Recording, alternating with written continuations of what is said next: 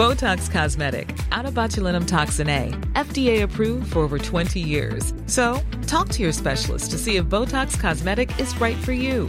For full prescribing information, including boxed warning, visit BotoxCosmetic.com or call 877-351-0300. Remember to ask for Botox Cosmetic by name.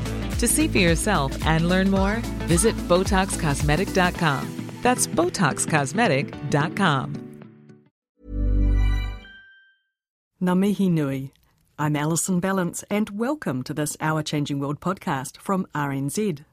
I'm off to Scion to find out about biocontrol and the science of introducing one exotic species to control another unwanted species.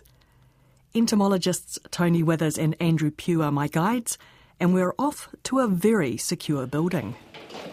Tony, can you tell me where we are and why you're rummaging in the freezer? Are in Scion's Rotorua Insect Containment Facility. And to let you in here, Alison, we have to dress you from top to toe. With clothes that you have in the freezer. yes, protective clothing, which we then freeze on our way back out, just in case something's crawled onto you. Righty ho. If you'd just like to make yourself comfortable and pull on your booties over your shoes and pop on these overalls, then we'll be good to go on the inside. Oh, Jesus. And yes, frozen Tyvek overalls are cold to put on. But once we're all looking quite glamorous in our ballooning white overalls, we can proceed. So, Alison, this is the inner sanctum, we call it fondly, from which our six containment rooms open off. So, behind each locked door is a different type of organism, and most of them have to have some type of containment according to whether they're new to New Zealand or we're examining them with a new to New Zealand organism. Into the airlock. So there really is an airlock. hmm absolutely, yes, to keep negative pressure so any organism can't can't escape, and one door open at a time. So, what is going on in this room? What's been going on in here over the last few years has been host specificity testing of a parasitoid from Tasmania called Eadya daenerys. And we've been evaluating this parasitoid as to find out whether it would be safe to introduce into New Zealand for attacking the larvae of the eucalyptus tortoise beetle. So, tell me about the eucalyptus tortoise beetle. It's obviously something we don't want. Yes, but it's been here for quite some time. It's one of the largest of the tortoise beetles, and they've all evolved to eat eucalyptus trees back in Australia. And because of the history of trade of logs and trees between Australia and New Zealand, they quite quickly made themselves at home here.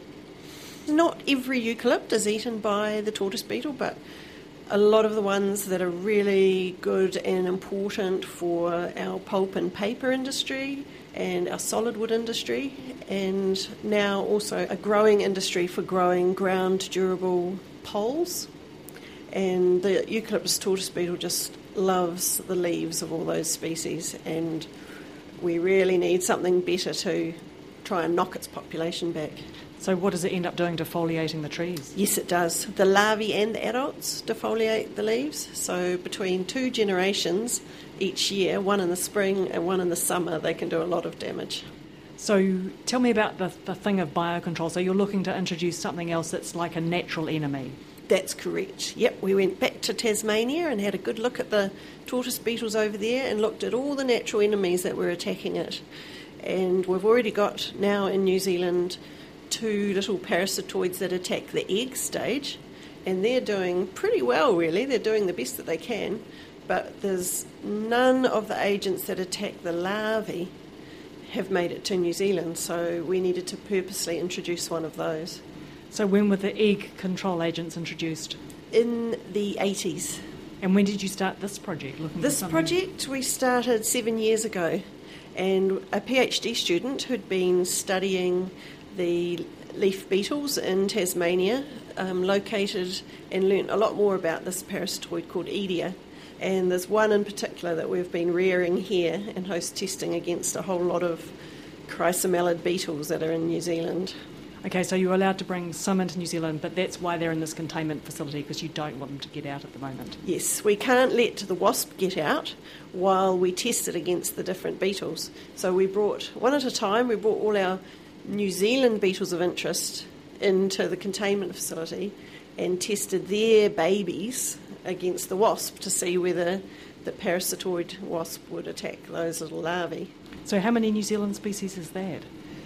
This was quite an interesting exercise. We had to look at the over 100 species of beetles that are in New Zealand and work out which ones were the most important to host test.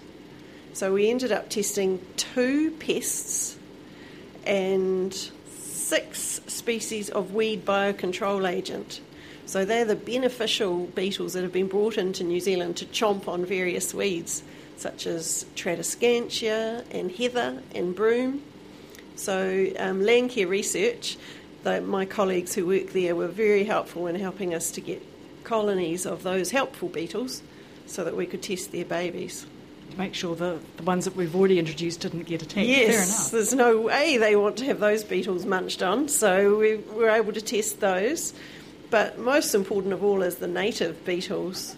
And the more we looked into them, we found out that there's over 40 species of native beetle but uh, almost nothing is known about them.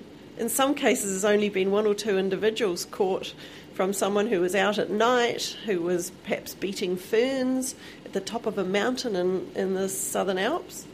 And so we didn't know anything about their life cycle.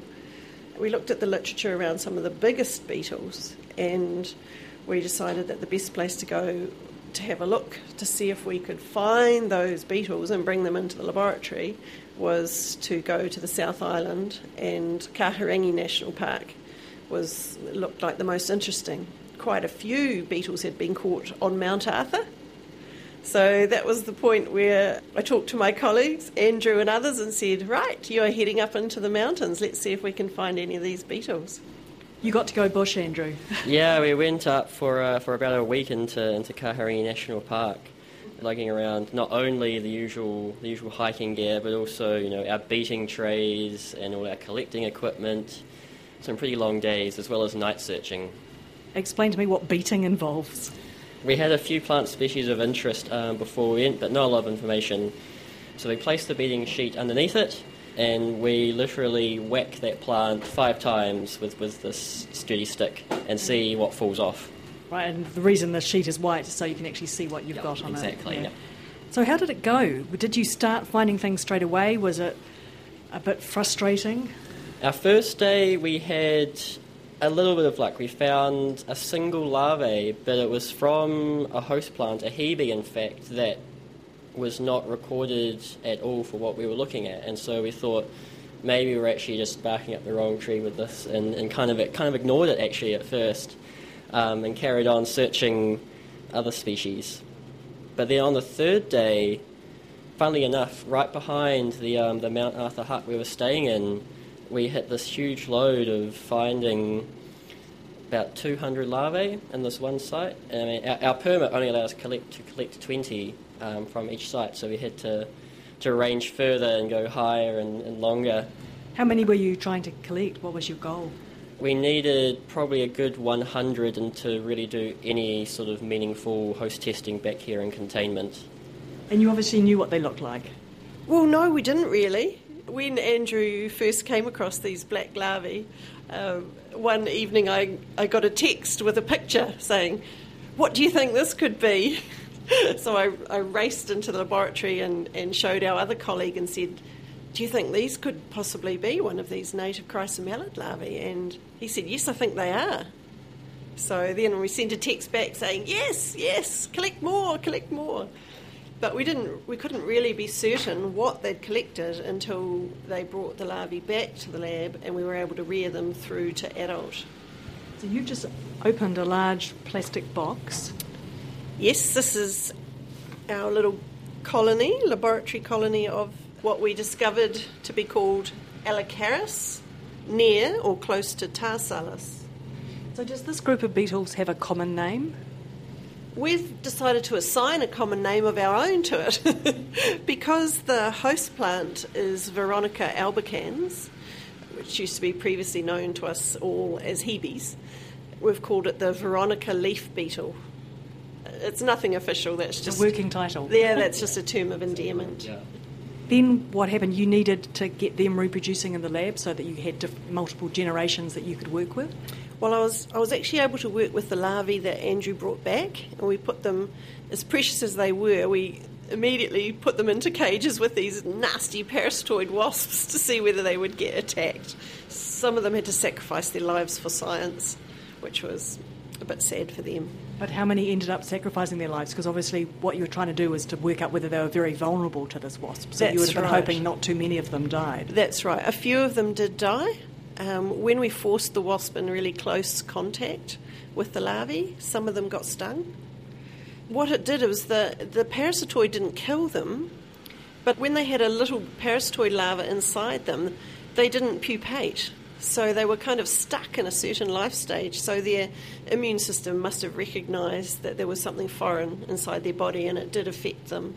So we had to euthanise those ones, and when we dissected them, we found evidence of the attempted parasitism. So that's called not being a complete physiological host for the parasitoid, but it was disappointing that the parasitoid, some of the individuals did recognise that they were a larva that was worth having a go at stinging. So, what does that mean in terms of your assessment of the risk to the native beetle? Well, because they can't rear through on the native beetle, they'll never form a population that could adapt to or like the flavour of those larvae. So the only risk would be if an odd or a stray parasitoid somehow got blown on a wind gust up into the national park and happened to blunder upon one of these larvae. The risk is low, although it's not zero. So, that was a successful test as far as you're concerned. Well, it was. I mean, getting some data that we could then present um, to the public and to eventually the Environmental Protection Authority, that was just so important. So these little larvae have ended up just being such a crucial part of our project. So, you don't need them for the main project anymore? No, we don't, but because they've been in this room, we can't actually let these ones out unless we applied for special permission. So, what's going to happen with them?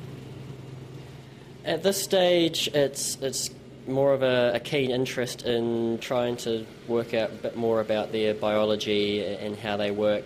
We put them in the fridge, seeing as they're a subalpine species, thinking that we might It's a bit colder up in the subalpine. Uh, yeah, exactly. Um, we thought we might sort of overwinter them and get them to, to have a little have a little snooze over winter, and then maybe bring them down in the summer and see if we could breed them. But what actually happened is within a few weeks, they started laying some eggs, and so we got even more offspring that we, we didn't really anticipate. Do you have any of those wasps I can have a quick look at? The only live parasitoids that we have at this time of year, because we're here in the winter, is they're all safely in their little pupal cocoons. These wasps, you pulled one out with tweezers. They're about fingernail size. They're black. We call it medium size, but it's it's quite a decent sized parasitoid. It would cover your fingernail, but it's a very delicate. They are. They're very delicate, and they've got um, an orangey red head and a black body. And they've got a very skinny wasp waist. Yes, that's right. And the females have got a slender ovipositor, and when And they that's what she lays the eggs That's with. right. When she when she sees and smells a larva that she recognises as her host, she'll run up to the larva and bend her abdomen between her legs and sting the ovipositor into the larva quite quickly. But she has to maintain contact for about one second for the egg to pass down her ovipositor and into the larva, and then she pulls it out and runs away and looks for another one. So she can lay a number of eggs and a number of different larvae. Yes, she's got hundreds of eggs in her in her abdomen, all going well, and she lives for a couple of weeks. So each female can do quite a good job of stinging a number of of larvae, and that's that's what we want them to, to be doing here in New Zealand. And the most outstanding feature for me is those very long antennae. So that's what she's using to help find the larvae. Yes, and sh- they seem to be very attracted to the smell of the larvae that have been feeding on the eucalyptus. So when we put these parasitoids in with our non-target larvae, they showed almost no interest at all. Sometimes they walked over the weed biocontrol larvae and didn't even recognise that they were a larva. It was as if it was just a lump in the leaf. But you, but even if we have have some Paropsis, the Eucalyptus tortoise beetle excrement, some poo on our fingers from handling the tortoise beetles, from feeding them. If we put our hand in the cage with the wasps, the wasps get so excited they'll come and land on our fingers and and either attempt to sting our fingers that are smeared in the poo or they'll they'll be busy trying to find the larvae. So they're very tuned to the cues that the the Paropsis tortoise beetle provides. This photograph, Alison, shows the offspring, the larva of the parasitoid wasp, pushing out of the dead Paropsis tortoise beetle body. So after they've consumed all the inside of the tortoise beetle larva, they then squeeze out like something out of that Aliens movie. So pretty much the wasps are laying their eggs in a ready-made food supply. Here you go. Here's a nice thing that will be both a home and your food supply for you. Off you go. Absolutely right. Yep. The larva does all the feeding, and the wasp just lays in there and and chews, and it feeds within the larva for about 24 days before the poor old larva starts feeling a bit the worse for wear, turns a strange colour, and then within a day or two, the little parasitoid grub pushes its way out. Thanks, Tony. That was entomologist Tony Withers from Scion, and we also heard from Andrew Pugh. The proposal to introduce the parasitic wasp Eadya to New Zealand to control eucalyptus tortoise beetle is going to the Environmental Protection Agency and will be open for public submissions soon. I'm Alison Ballance, and this Our Changing World podcast first aired on RNZ National on the 9th of August 2018. If you'd like to listen to this story again, check out the photos or find more stories to listen to, just truck along to our webpage rnz.co.nz slash Our Changing World. You can sign up for our weekly email newsletter there too and find our contact details. We are available on the RNZ app and we are RNZ Our Changing World on your favourite podcast provider. We post links to all our stories on Twitter and Facebook where we are RNZ Science. Bye for now. Mate wa. Botox Cosmetic, out of botulinum toxin A, FDA approved for over 20 years. So, talk to your specialist to see if Botox Cosmetic is right for you. For full prescribing information, including boxed warning, visit BotoxCosmetic.com or call 877-351-0300. Remember to ask for Botox Cosmetic by name. To see for yourself and learn more, visit BotoxCosmetic.com. That's BotoxCosmetic.com.